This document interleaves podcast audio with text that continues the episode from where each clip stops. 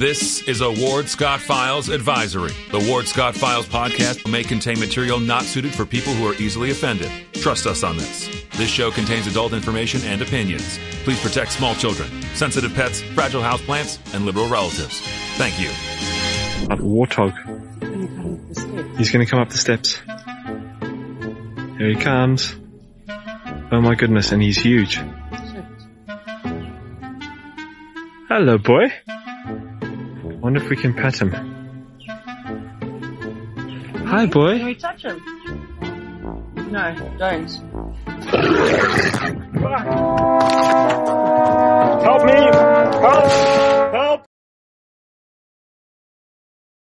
Good morning, good morning. Professor Ward Scott here in the Manly Warthog Man Cave in the piney woods of north central Florida, by golly.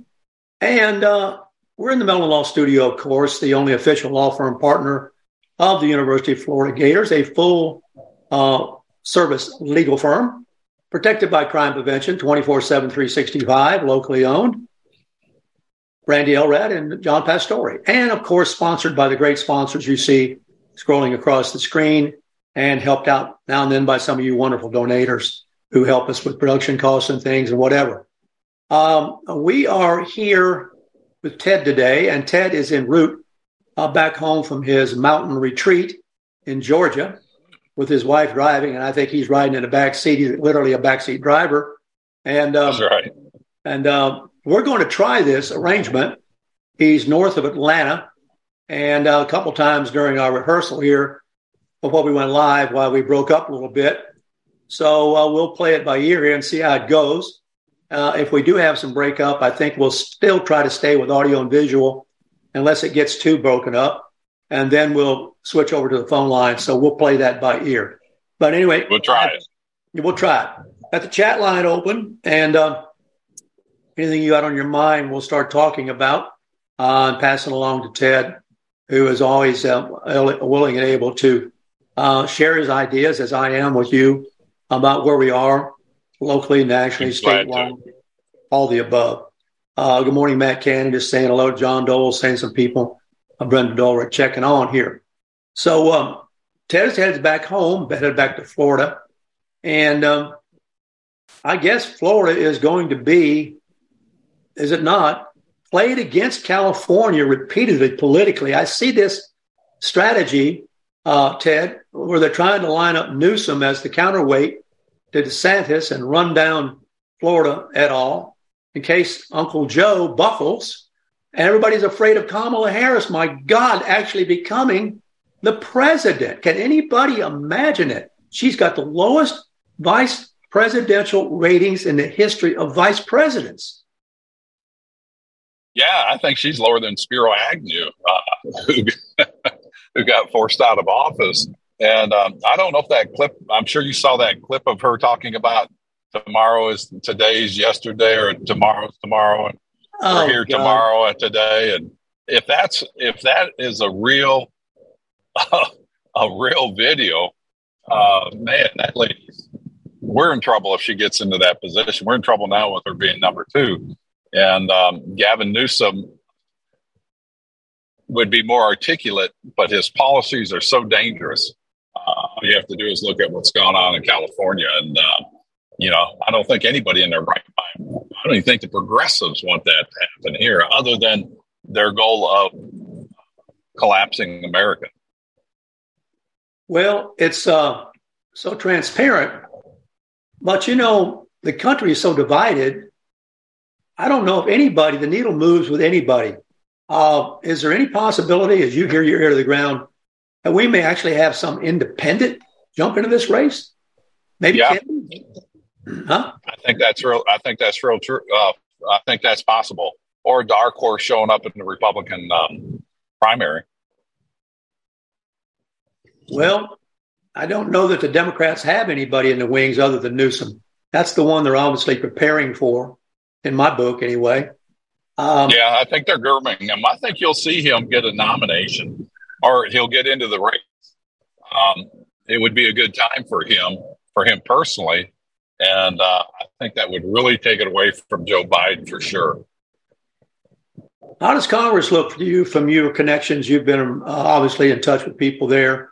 uh, uh, this this whole business of, uh, of as we've talked about before, opening yet another inquisition, if you will, or investigation. It seems like it's pretty clear that there's a double standard here from Hunter Biden and Department of Justice. But oh well, so what, right? The beat goes on.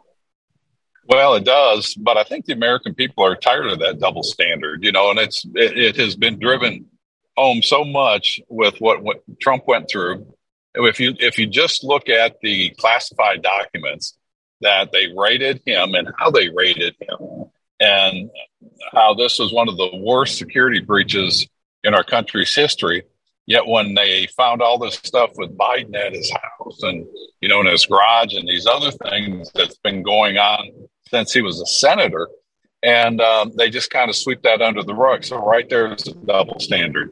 How they went after Donald Trump with uh, the Russian hoax and the tax evasion and all this stuff, and uh, the different affairs he had. Contrast that to Hunter Biden. You know, they were relentless going after Trump. But with Hunter, it's like, eh, you know, we'll do a plea deal. And I, we talked about this last week, I think. Anybody other than Hunter Biden that did what he did would not get a plea deal with no jail time. And so the double standard is there. It's in your face. And I think the American people are fed up with that. And the other thing is just they, the people I talk to, and I'm sure it's the same one you talk to and your listeners, they get back to some form of normality. Um, they want to get away from this wokeism. That's not America. That's not what we were founded on. That's not what people want in their lives. And um, you know the the whole thing with the LGBTQ or wokeism or whatever it is, we can tolerate that, we can accept it, but don't push it in our face and attack us if we don't accept it. You know, and um, I think the American people are tired of that. Uh, they want to get back to rule of law and it applies to everybody. Well, you certainly wonder about that because um, the media gets in there and muddies the water and distracts and writes a narrative that clearly distorts or plays down or just doesn't write about things that uh, are written about with the other individuals that are not on their acceptable list, if you will. And I don't know, other than what we're doing, podcasting and chipping away at uh, uh, listeners' ears, um, the media is going to change much. I mean, they they um, have got a formula, or, or I'm not sure what the problem is, except it is once again corporations. And I got a story here I'm sure you're aware of uh, that the Wall Street Journal did. And the title of this is that Ford government is now job one. Um, I don't know if you're familiar with this, Ted, but uh, it's an opinion page uh, article. And it opens with uh, remember when Ford's slogan was quality is job one. Um, right. Now, though, the, the slogan is pleasing the government is job one uh, because of the taxpayer subsidies or the government mandated electric vehicle transition. This to me is a huge issue that I have heard DeSantis take on by saying, hey, the first thing we're going to do is open up that pipeline. Um, that I would like to see more of the discussion about because um, the Energy Department has awarded Ford a $9.2 billion loan for three battery plants in the South, which ranks as the biggest investment, quote unquote, in the loan program's 20 year history. And uh, right. this is uh, this is the way government. To me, this let's talk about this for a while because this government marriage, if you will, or partnership, or really it's almost criminal, strong arming corporations for political re, um, favors, if you will, is all through the whole country.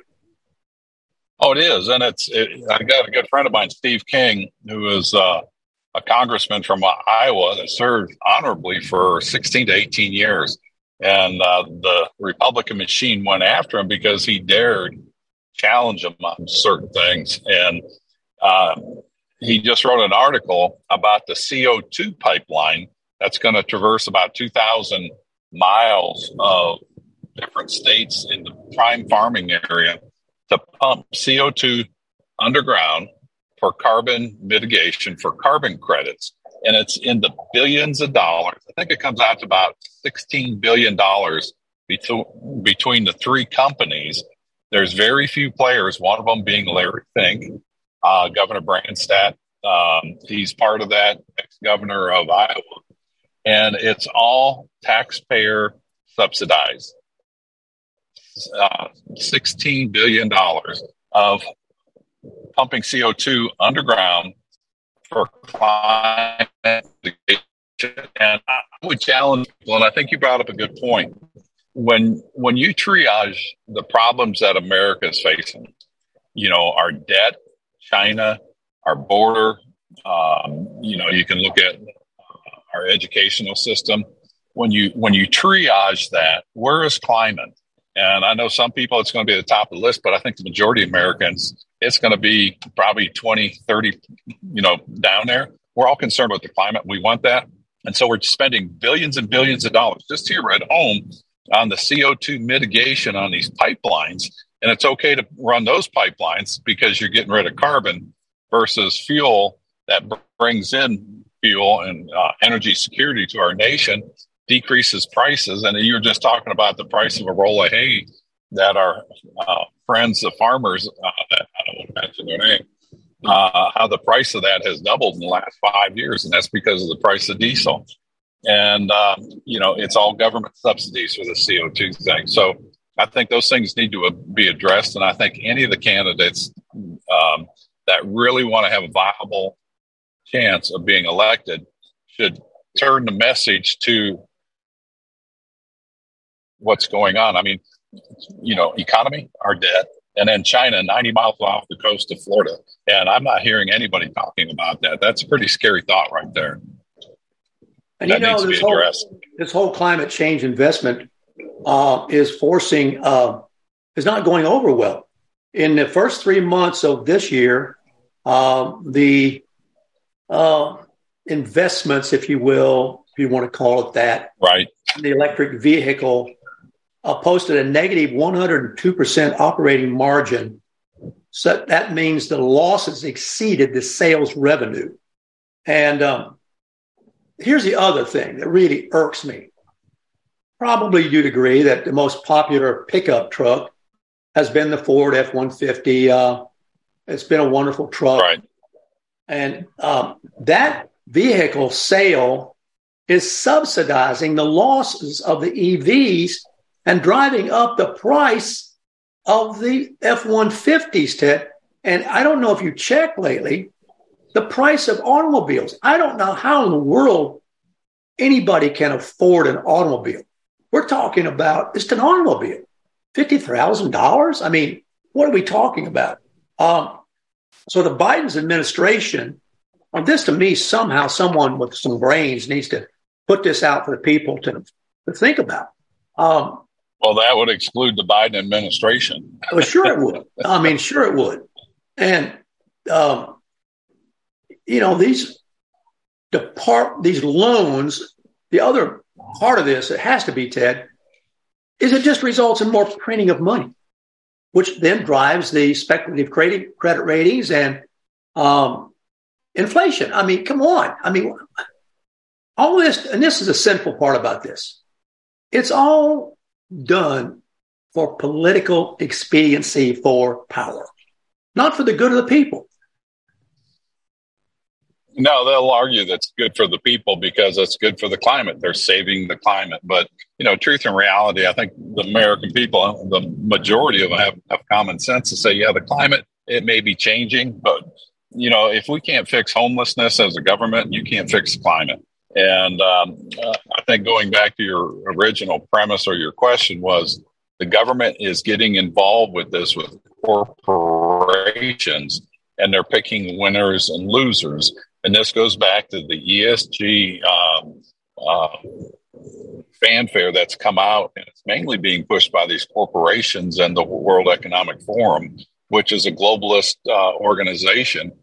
And so they're getting in bed with government to push these government subsidies that are American taxpayers' money going to these uh, the EVs, going to the carbon credits for the CO2 being pumped under underground.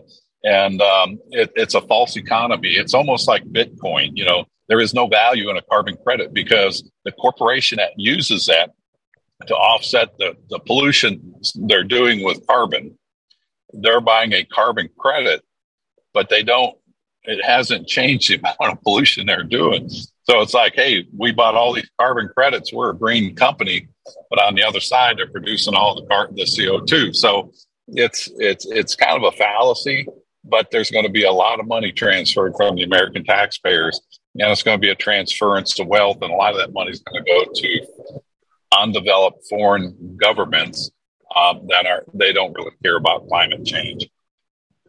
Well, as Plantation Mark points out right now, the average monthly cost of a new truck is over a thousand bucks. I don't know how you can make those numbers work and be in the I don't rural, either in the rural society. It just won't work. And he points out that uh, Virginia threw out a battery company and gave it to Michigan, and the article covers that. Michigan has offered Ford 1.7 billion dollars in incentives for a collaboration, quote unquote, with China's state battery outfit, and um, Ford is allowed to pocket the IRA manufacturing tax credits which shave a, a third off the cost of battery production. All this is so, unless the our listeners are pretty sophisticated. If you do the demographics on who listens to us and all, uh, they're older, they got more life under the, their belt, and they're bought in more because it means more to them. Um, but where are we going to reach the ones that are neophytes, if you will, and uh, assume everything is clicking along because they're instant gratification or their phone works or you know they uh, you know it, it's really one of the dead spots that um, exists that I think the Democrats are doing a better job of harvesting than the Republicans are. Sure. Um, you look at you know the decrease in people uh, with religious affiliations that's gone down that's been a war that's been going on for 20, 30 years from the Democratic Party or the, the Marxists that are there now to uh, weaken the culture and the traditions like you and I have talked about. Just like that story before we went on air about your camp, the network of community solved a problem, whereas the Democrats, they want the government to be the solution of the problem. And that's the difference between Republicans and Democrats. Republicans believe in you know, the value of working together to empower the person. The Democrats believe that the government is the one that has the power for the benefit of the uh, citizens. And, uh, you know, it's just, it's a dichotomy and people have to decide. And the, the youth of today, they've had a very easy life compared to, you know, the, the, the our, our, young men and women that went into Vietnam or the Korean War, World War II, those generations, they had to put their life on the line for this country. Since Iraq and Afghanistan, this group of, of young people, they haven't really had that kind of uh, existential threat. And so you, you tend to become complacent, especially in a well developed country like ours. And um, you just don't appreciate the value of what we have as far as freedom and liberty. And you know, the other component of this, and you can imagine this would figure right into the Democrat playbook, is the uh, incorporation into this of the unions. Um, right. The, uh, the the Ford has agreed to a union neutrality agreement at the battery factories, and that'll make it easier for United Auto Workers to organize workers. And of course, right. those workers are going to be Democrat voters. Um, sure. Ah, yeah, boy, it's it's a mess, man. And this is a very, very good. It came out today in, this, in, the, in the journal. Um, I printed it all for our discussion. Um, uh, the only one, I maybe get some comments on this. Um, Joe Manchin, uh, the senator, he seems to be, you know, well, he plays both sides, I guess you could say. Right. And he claims he's doing it for West Virginia. Um, I don't know. He doesn't seem to be really an honest weather vane, if you know what I mean. He's he just is uh changes. I mean, I got a weather vane down here in the front pasture, um, Ted, and I watch it swirl 360, you know, and you know when the wind's one way, it's blowing, and then the other way, bam, it's the other. Uh, that's Joe. It doesn't look like Bill Clinton does it because he was always spinning with the wind. Um, I know, I know you don't have that out there, but No, yeah, no, I agree no. with you on Manchin. You know, and he's been burned by the uh, Democratic Party so many times, but yet he stays with them. Um, you know, that party has has left the blue blue dog Democrats, and it makes you wonder why would somebody stay in there like that? You know, you see Kyrsten Sinema, she left, and um, you know other people like Tulsi Gabbard, she left the Democratic Party because they saw it was way off base, and so that that's what bothers me about um, uh, Manchin, and um, you know Gavin Newsom, we know where he is, so let's hope he doesn't even see the light of day when it comes to president. Well, it looks as if too from these polls that uh, maybe we can talk. We got ten minutes more before the break. Um, everybody's, I think, somehow concerned that Trump is going to bring trouble wherever he goes. Of course, but he's the only one right now, according to the polls and the pop, you know, people who buy into him from the Republican base, who is committed to taking on the system, and the system proves his point by taking him on. That that that's really kind of interesting. Yeah, you know, he is. He's making the most noise. He's getting the most attention. But he he learned you can't take the system on by yourself. If you're smart, you're going to be supporting candidates that number one, you have to articulate a vision of where you want this country to go. Second is you've got to promote those candidates that are going to support that and get elected.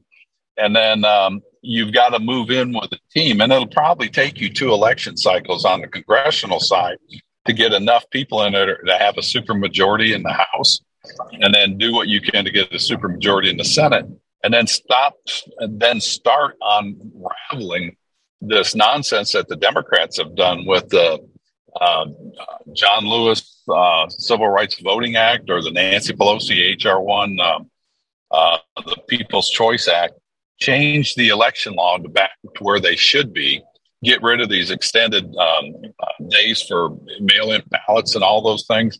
Those are the things that need to be unraveled. You know, everybody talks about we're going to get our debt under control, but if you don't bring in a team that can bring you the legislation that you can sign into law, it, you can say whatever you want. It's just campaign rhetoric. I've heard DeSantis and um, uh, Trump both say they're going to get rid of birthright citizenship you can't do that unless you have that support to do that. And that's, I think that's something that should be gone away with is birthright citizenship. We're the only developed country in the world that does that. And, um, and, and incidentally, we're the only developed country that does the mail-in ballots, mail-in voting. Uh, we need to get away with that stuff and do elections on, on election day, make it a federal holiday. It doesn't even need to be that. Just people should vote on the day they're supposed to vote and then get rid of this nonsense. And you know what uh, voting elongation, I call it, does to campaign funding? It just makes Sure. you have to get more money because you can't target effectively what you want to say at particular junctures of the cycle because the cycle is so extended. And uh, right. you know how that works. And they're always complaining about the amount of money it takes to campaign. Well, we'll shorten up the voting period then, and you won't have to have as much money. Um, that doesn't enter this conversation. You know, one of the other things that's going on right now, and I don't know if you're up on it or not, but I'm I'm not really up on it, but I am very very much aware of gerrymandering as an issue, and you know, if Republicans are accused of gerrymandering, the media treats it as a big deal. If Sure. the Democrats do it, they don't even write about it. Okay. That's a double standard again, and that, and the media is so complicit in supporting the Democratic Marxist agenda. It, I mean, it, it's it's a travesty to this nation. You know, the the truth in reporting and news is not there anymore. And what's happening, in this one that's just come down from the Supreme Court, is um, GOP one. lawmakers, huh? I read that one in North Carolina And one in North Carolina, yeah, and and uh, Louisiana. and Louisiana, and I, you know, whenever I think of gerrymandering, I can't think of a better example than Corrine Brown.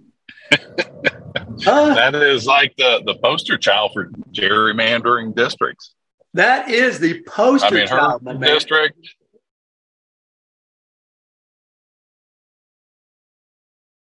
I'll wait till you come back because you're frozen there. Okay. Yeah. yeah, what'd you say? You were frozen for a second. They, she had uh, areas of her district that were a half a street wide, um, just to carve out around certain areas, and it just it was ridiculous. You know, here I don't know if you you know this because you don't, and then you know, of course, you you, hang, you know Gainesville, but do you realize that Corrine Brown's name is still on the regional transit building in Gainesville? After sure, why not? The advisory committee the Regional Transit Citizens Advisory Committee, which is diverse. I, I checked out the, uh, the composition. Unanimously voted to take it down. They voted to take it, it down unanimously. Yeah, they the advisory to the region to the city commission, and it's still there. oh yeah, the city commission. If they don't get what they want, here's the thing. And I told some of the people on the advisory, why the hell would you be on an advisory committee? Take your time to go down, and that committee meets in the most awkward place down there where the old jail used to be.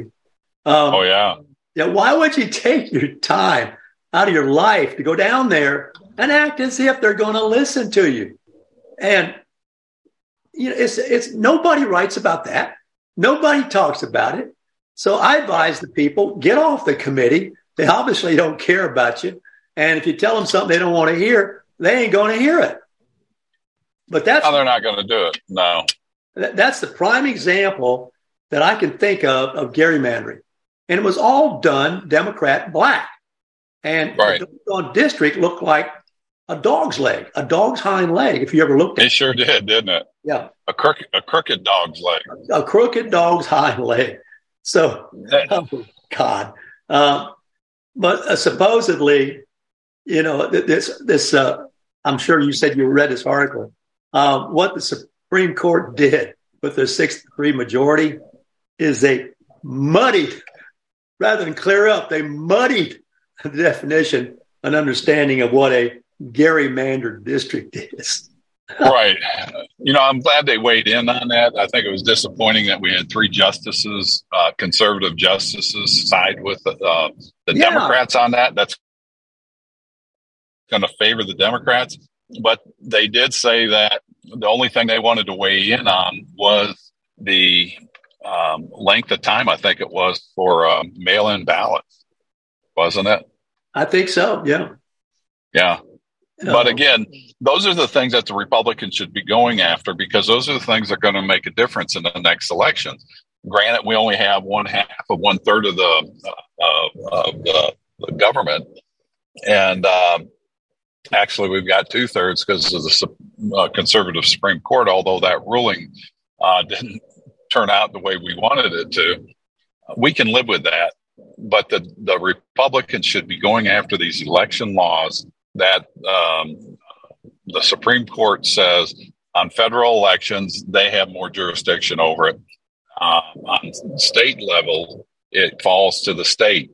And this is something I would wish all the Republican led state houses and even in our chamber in the U.S. Congress would go in there and challenge these election laws. And it's like I said before, just go after it and um, get them tied up in court, uh, cut funding to the appropriate agencies, you know, because they have the ability to do that. Although you do have Kevin McCarthy there that probably would not support that because he passed that bill with the majority of the Democrats um, which is just a, a, another travesty. And, you know, that's why the American people get so fed up with the Republicans because they have the ability to lead, but they don't have the leader to lead. Talking Ted Yoho, who is in transit home from his mountain home where he didn't want to go. I can tell you that right now. He sent uh, leave. I mean, he he sent me some pictures of uh, some great. Those were pretty pictures, aren't they? yeah, those that's, that's that's pretty stuff. So, yeah. uh, we're doing okay. He's en route. Uh, he's the uh, backseat commentator with his driver up front. So Back, backseat driver. doing a great job. So uh, we'll be back after a break for the weather. And uh, got any questions? I'm looking at the chat line. Uh, we'll certainly uh, take up a discussion if you have an issue on mine. We'll be right back on the Ward Scott Files. Although the owner of Lewis Oil Company maintains she is 29, Lewis Oil turns 60 years old in June. Chevron would like to recognize the North Florida second generation family owned business, celebrating its growth and staying power. Lewis Oil Company maintains significant on-hand supplies, strategically located fuel depots, a delivery fleet, on-site service, fuel card locks, and convenience stores. Lewis Oil Company understands its responsibility in the local economy by providing service and delivery on demand and in crisis. As a first responder for 18 Florida counties and the Southeast from Texas to Virginia, we are proud of this rare accomplishment. Lewis Oil delivers. This is Ward Scott, and I want to thank all our sponsors who keep the show going and pay the bills. The Ward Scott Files premium sponsors are Crime Prevention Security Systems, large enough to serve you, small enough to care. Meldon Law, the only official injury partner of the Florida Gators. The Ward Scott Files gold sponsors are Lewis Oil Company, Shoot GTR, On the Spot Dry Cleaners, R&R Construction, and Style Cuts. If you are interested in promoting your business on the show, you can visit our website, www.wardscottfiles.com, and click on the Advertise Here banner on the right side of the page or call my friend Freddie at 352-284-3733. Again, thank you to all the great businesses that support the Ward Scott Files.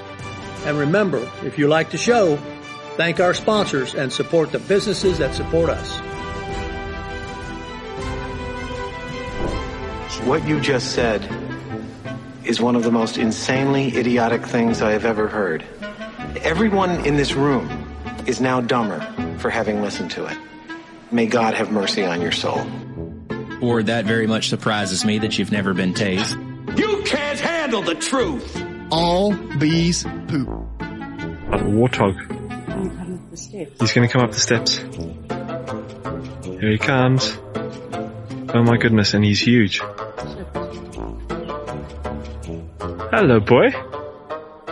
Wonder if we can pet him. Hi, boy. Can boy. we touch him? No, don't. Help me! Help! Help!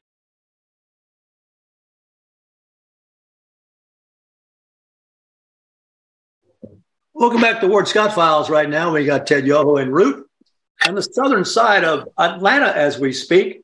We're going to pick up a theme that uh, when we come back with Ted that he noticed as he went under the overpasses in Atlanta, and that's going to be the homeless theme. So if you got anything you want to um, chime in on, let me see the chat line. Right now, in the piney woods of uh, north central Florida, we are going to have a hot one today. 96 degrees, and then you have a heat index. And I've never been able to figure out what that is, but it's combining all the, they call it a misery index, I think. It'll be 97 degrees. So uh, miser- you'll be miserable today if you're outside. Govern Feels yourself. like. yeah, govern yourself accordingly. Um, and uh, maybe we'll get a thunder boomer to break it up. But we're not as bad as the central south part of the United Uh. States, which I reported on yesterday. It have been breaking records like crazy there. And uh, the uh, temperatures, let me just grab a few of them here 115. First uh, in McAllen, Texas, city recorded its first 100 degree. Uh, they've had now um, several 50, 15 days in a row of over 100 degrees. Um, global warming? Oh my God. Don't tell me so. It's all due to a heat dome, uh, which is an atmospheric condition, as I understand it, that's stuck in place over Texas. Um, so there you are. And it's going to be a hot one. We're talking now as Ted was being driven very, very well by his wife. Bless her for that. Um, through Atlanta, he looked out and he saw, guess what you see now in America? The homeless and the hungry, as Rodney Long calls them, living under these overpasses. You know, I think we have a law or an ordinance or something about that here in Gainesville outlawing it. But of course, guess what, Ted? It's never enforced. It's probably impossible to enforce. Would you not think? I mean, but meanwhile, uh, Wall Street has now begun to bet against America's downtowns. And, um, you know, I'm a little older than Ted, so I can remember um, Gainesville before there was an. Thanks for noticing. There's a. I can remember Gainesville before an interstate, and everything was in quote downtown. And then interstate yeah. came, and, and the downtown ceased to exist. And about the only thing that fueled economy here were, of course, the students and their bars. And the only time they ever got involved politically was when there was an argument about when the bars would close. Uh, I don't know if you knew this, Ted, but you know, if you pushed it to midnight, you'd have riots in the streets. Uh, if you pushed it to 4 a.m., uh, you'd have a horrible situation for the businesses the next day to clean up in the gutters. Uh, worth the compromise. They sort of settled on two. But as my good buddy Steve Spurrier said to his football team, nothing good happens after midnight. so meanwhile, we've got this real problem with these downtowns. Um, and uh, you just said you saw all this uh, stuff living under there. Got any comments about uh, how this ties into our themes today? Well, I think it's a it, it goes right into what's going on with society. You're having a breakdown of society. When did it become okay to live under the overpasses anywhere? I mean, people have always done that, but when you see it at the extent that we see it today, uh, it shows you that there's a breakdown in society. And we have all these social programs that deal with this stuff, but they're not being implemented or they're not being enforced like they should be. And it's kind of like what you see with the snatch and grabs and the shoplifting and all these stores leaving these areas because laws aren't being enforced. And if we're going to take money from the American taxpayers to put up homeless shelters, to put up counseling, to put up all these things, but we're not going to make people move into there. You're you're just feeding a problem, and you're going to grow that problem to be more of a problem until it becomes a crisis. And you've seen what happens in San Francisco and these other areas where people are leaving there because they're afraid of their life. They're afraid of the the damage it's done to the economy, driving up prices. And uh, until you get politicians in there that says we're going to fix this situation, certainly we don't want to be like China and have education camps, but there there should be pride in being an America and having your own self worth and value and carrying your own weight. And we've lost that, and I don't know how you get that back, other than it has to be a national movement. And people have to buy into that, that we are going to do it. Sometimes it's like raising your children. You know, there's sometimes there's tough love that you've got to stand by and you know your children will benefit from that down the road. And I think it's the same thing with citizens, you know, but to allow people to live like that. And, you know, you've got these, the, the, these cities that give out the, the needles for drug users and they make oh, yeah. a safe place for drug users. You know, you're perpetuating a problem instead of um, decreasing that problem. And it wears on society overall. Well, you know, um, the couple of figures here that are interesting. Um, adjusted for inflation, cities have had the largest drop in both spending and revenue in almost 40 years um, because of, I would have to say, just what you saw out of the window there. Um, people just don't want to go downtown to them you get mugged and complicated. We've turned it around now to where you've defunded the cops, you've made the cops the villains and the bad guys the good guys, and these people break into stores and clean them out with no uh, consequences. Um, it's it's kind of I'm, I'm looking right here too at this uh, craziness of uh, I don't know how anybody makes any sense out of this, Ted. New York City telling the pizza people they got to cut their carbon emissions by 75% and can't use any wood burning ovens. Look at to make pizza. I mean, are you serious? Oh yeah, they're telling the that? pizza people no.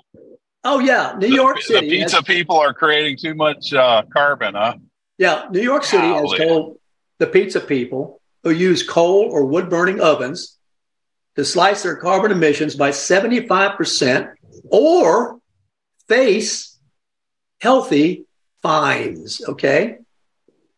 That's our, I mean, there again, that's government dictating how you run your business and things like that. It's, it, it's out of control. It really is out of control. And there needs to be sanity brought back. And it's not going to be with the Democrats, I'm telling you. And, and probably a third of the Republicans. They're no better. Well, it's going to cost a pizza business upwards of 20 grand to install an air filtration system. And of course, the maintenance costs will come with that.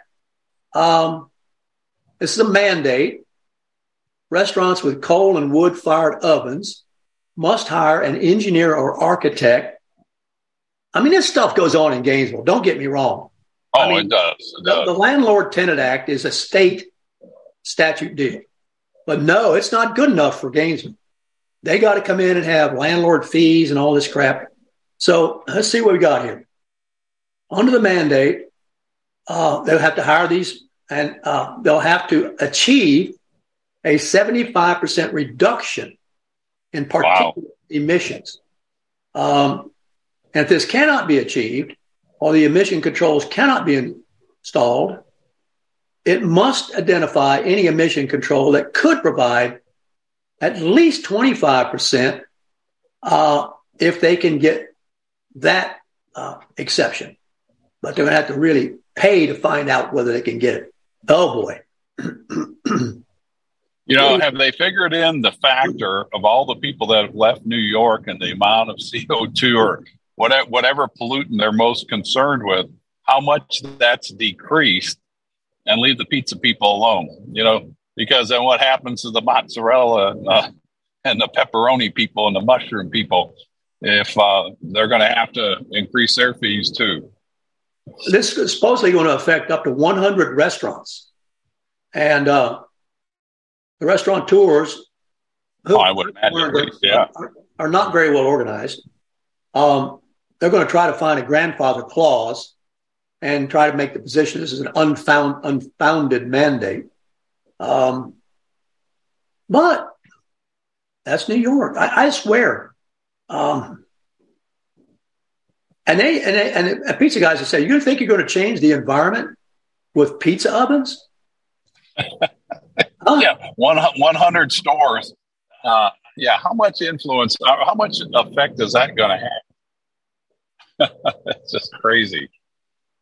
But there again, uh, you look at what Newsom does out in California. I mean, there, did you see where they're going to start taxing the wealthy people more for their electricity because they can afford it, and they're going to tax companies that are privately held energy companies versus public utilities. They're going to charge them more, put a higher tax on their profits uh, it's just insanity. And, and again, I think the best explanation of what's going on is Ayn Rand's book, Atlas Shrugged. It really is taking money from the producers and giving it to the takers. And uh, it's it's the foresight she had to ever think that we would get to that, but yet here we are. Or George Orwell's um, 1984. And a poll shows that about 70% of people are happy in California. I mean, why wouldn't you be? It's a beautiful place, but over 40% of them are thinking of leaving. Um, yeah. That's why they're happy because they're thinking about leaving. and yet, the media is going to try to stage this confrontation between Newsom and DeSantis. And I can already see in the media running DeSantis down Oh yeah, and cherry picking and things for Newsom to build him up. I, I, I don't know. I don't. Whatever happened to no, it is, and they'll, they'll, and if that doesn't work, they'll blame Trump. They'll say it's Trump's Trump's fault. You know, I heard Janet Yellen the other day said the economy, um, the high inflation, and all that was all Trump's fault. You know, it was his fault. They inherited a bad situation, and uh, you know, it's just it's crazy. And of course, the media plays into that and supports that. Well, they say the state's policies and laws don't even align with their political views. Uh, that the state is polarized, and uh, this is being fanned. The fames are being fanned, of course, by the, the Newsom crowd. And um, there you are. And yet Newsom doesn't hear it, except that he did take a statement and say, well, we own the homeless thing. Well, so what? Does that mean he pay for it? Yeah, it does. That means he pays for it. I thought I'd throw that in there since you. Oh, the, the Californians they they pay for it. Government doesn't pay for it. It's the, their their taxpayers and federal programs that are paying for that. They created it. They should own it. I mean, they have allowed that to happen. And um, you know, again, if you were to triage what's wrong with America, it would be our debt, it would be China, rule of law, education, our border, and um, you know, let's work at those. Let's fix those things that we can fix. And um, you know, to put these people in charge and saying they're gonna they're gonna fix some of these things outside of our control, like climate change, I think is ridiculous. But on the same note, that doesn't mean you don't do what you can to conserve your resources. But it can't be done unilaterally with one nation. And uh, you know, we've got some serious things coming up. And again, I want to go back to China and the alignment of our Latin American countries getting in bed with China, you know, partnering up with them, uh, uh, you know, France doing that. And those are things that I think we need to look retrospectively at us and say, how do we get out of this? What have we done to alienate all these other countries and uh, to empower China, the, the, the strongest authoritarian uh, government in the world? You know, you're talking about um, justice and rule of law, and yet and media. Um, the assault on the Supreme Court justices, right, by stories that are flatly untrue, most of which has been done curiously by ProPublica, um, which I don't read. I've got the app, but ProPublica and I think this is an orchestrated marriage between the Democrats and the media, asserting that Justice Alito violated disclosure rules.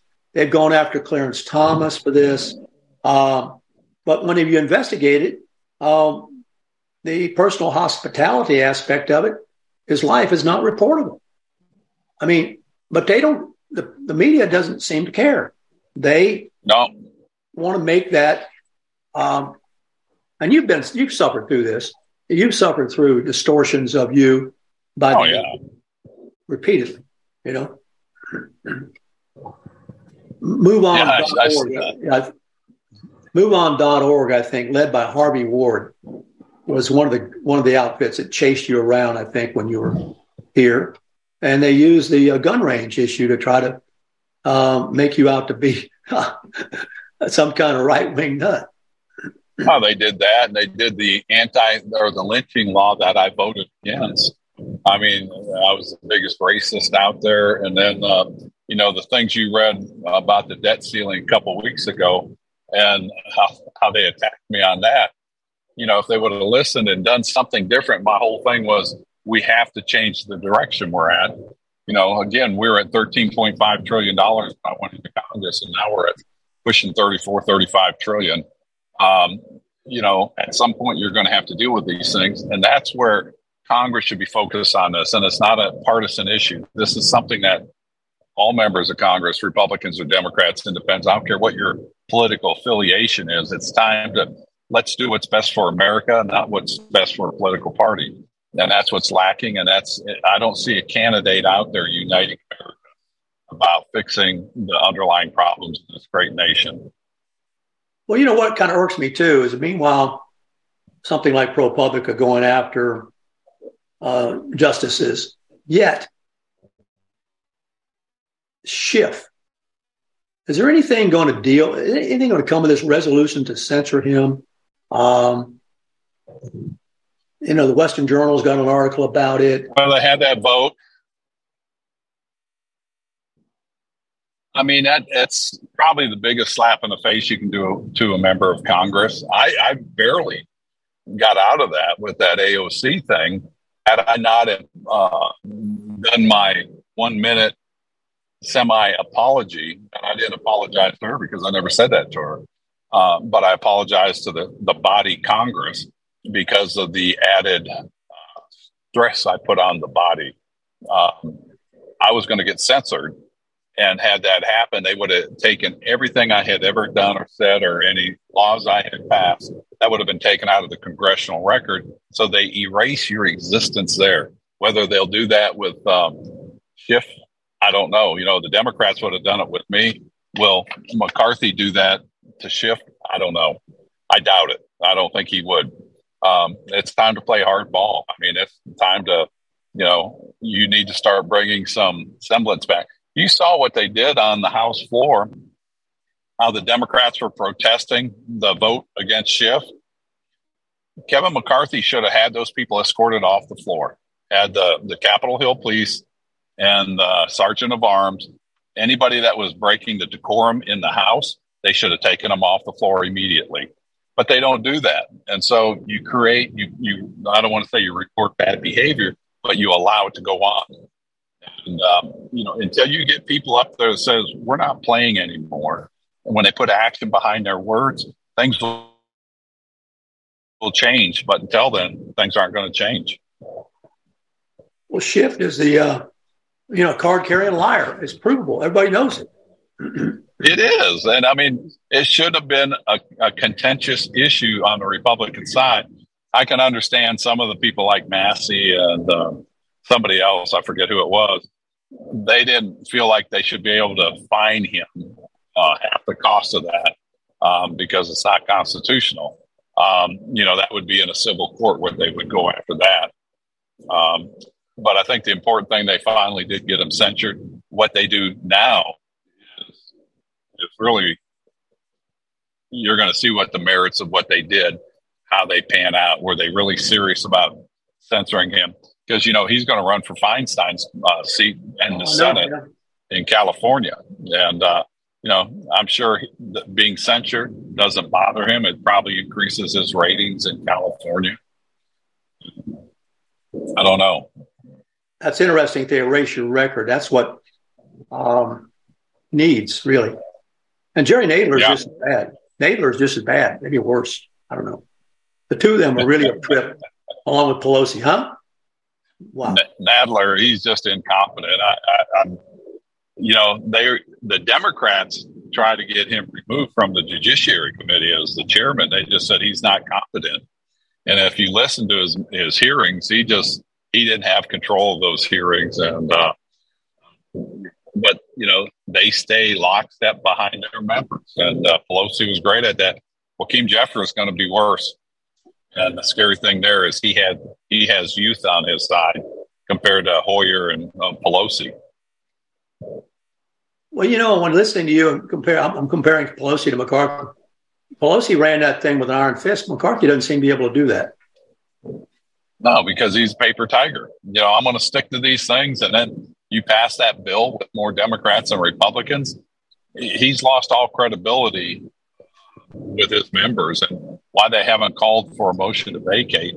And I think what you would see is I think you would see de- Democrats come to his defense. It's like, why wouldn't they? They got pretty much what they wanted out of that um, uh, the budget uh, the debt ceiling vote.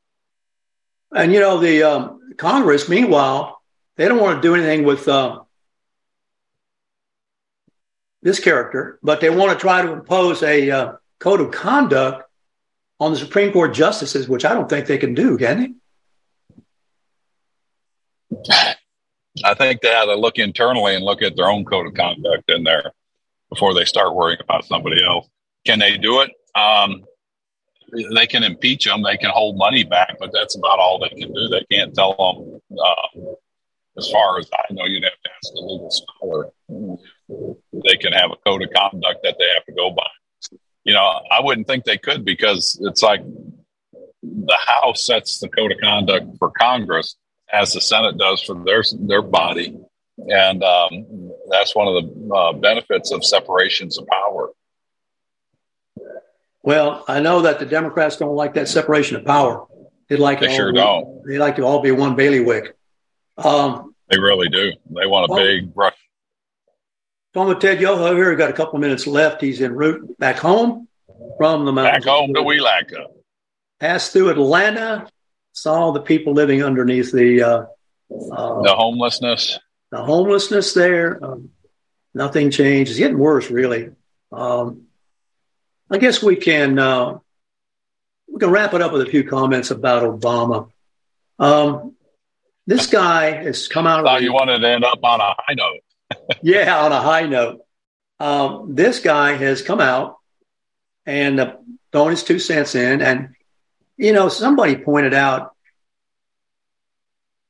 he's not really, and you know, Trump recovered this, but he was he lived in Hawaii, he lived in Africa, he was a Chicago street organizer. You know, citizen of Indonesia. They never bring up that he sat at the knee of the minister who said GD America. I think that man even married him and uh, his wife. And yet he's out here um, commenting on the Republican Party's lack of validation of America's racial past. I, you know, it really irks me. It really does. I mean, uh, and so he's, and I think the reason he's doing it is because of um, concern about Kamala. You know, Kamala checked all the boxes, did she not? Except competence to become the vice president. And, uh, you know, you've got a whole, That's probably true. yeah, a whole lot of problems there that I think even the Democrats are concerned about. That's one of my theories on why Obama's come out. But well, and I don't know why he's. Oh, I do know why he's doing it because plays into the fundamental transformation of America. It's a white, racist patriarch that's controlled um, this country from the founding and suppressed every minority in history. Yet he was able to become the leader of the most powerful nation on the planet. You know, despite that, and so our country's about opportunity, but he does want to say that because that requires work ethics and, and do the things that you're supposed to live within the rule of law. And he doesn't want to do that. And I don't know if you saw him weigh in on the Titanic uh, submersible, that tragic accident. Oh yeah. Oh. And he says, he said, look at how much time has been spent watching that. And there was that boat of immigrants that sunk uh, that had 700 people on it, and they only recovered a couple hundred. Well, where was he when that was going on? Was he out there saying, "Oh, look at this tragedy"? But no, he uses the the narrative to drive a point home. But he wasn't concerned about those refugees. I'd never heard a word about it until uh, the Titanic uh, tragedy. Well, if he wants to be concerned about immigrants, come down to the border, which he's never said a word about. Come to South Florida and, and watch the Haitians and the Cubans come across. You know, and that there again, this goes back to triaging the problems with America. And, uh, you know, when you read that the Russians are coming over our southwest border, Chinese nationals of high concern, spies, things like that, um, we're not, we've got our ball, our eye off the, the, the important ball to watch. Well, we're about out of time, Ted. Thanks for hanging in here with us on your travel. like you had a good ride there, and I enjoyed talking as always. Yes, Hope, sir. Uh, uh, so hope to see you soon. Same here, buddy. And uh, take care and get ready for the hot weather. Be home. All right. Thank Y'all you for production for making a good smooth uh, deal here. And yeah, we'll be talking thanks to you. for your accommodation. Warthog Command Center out.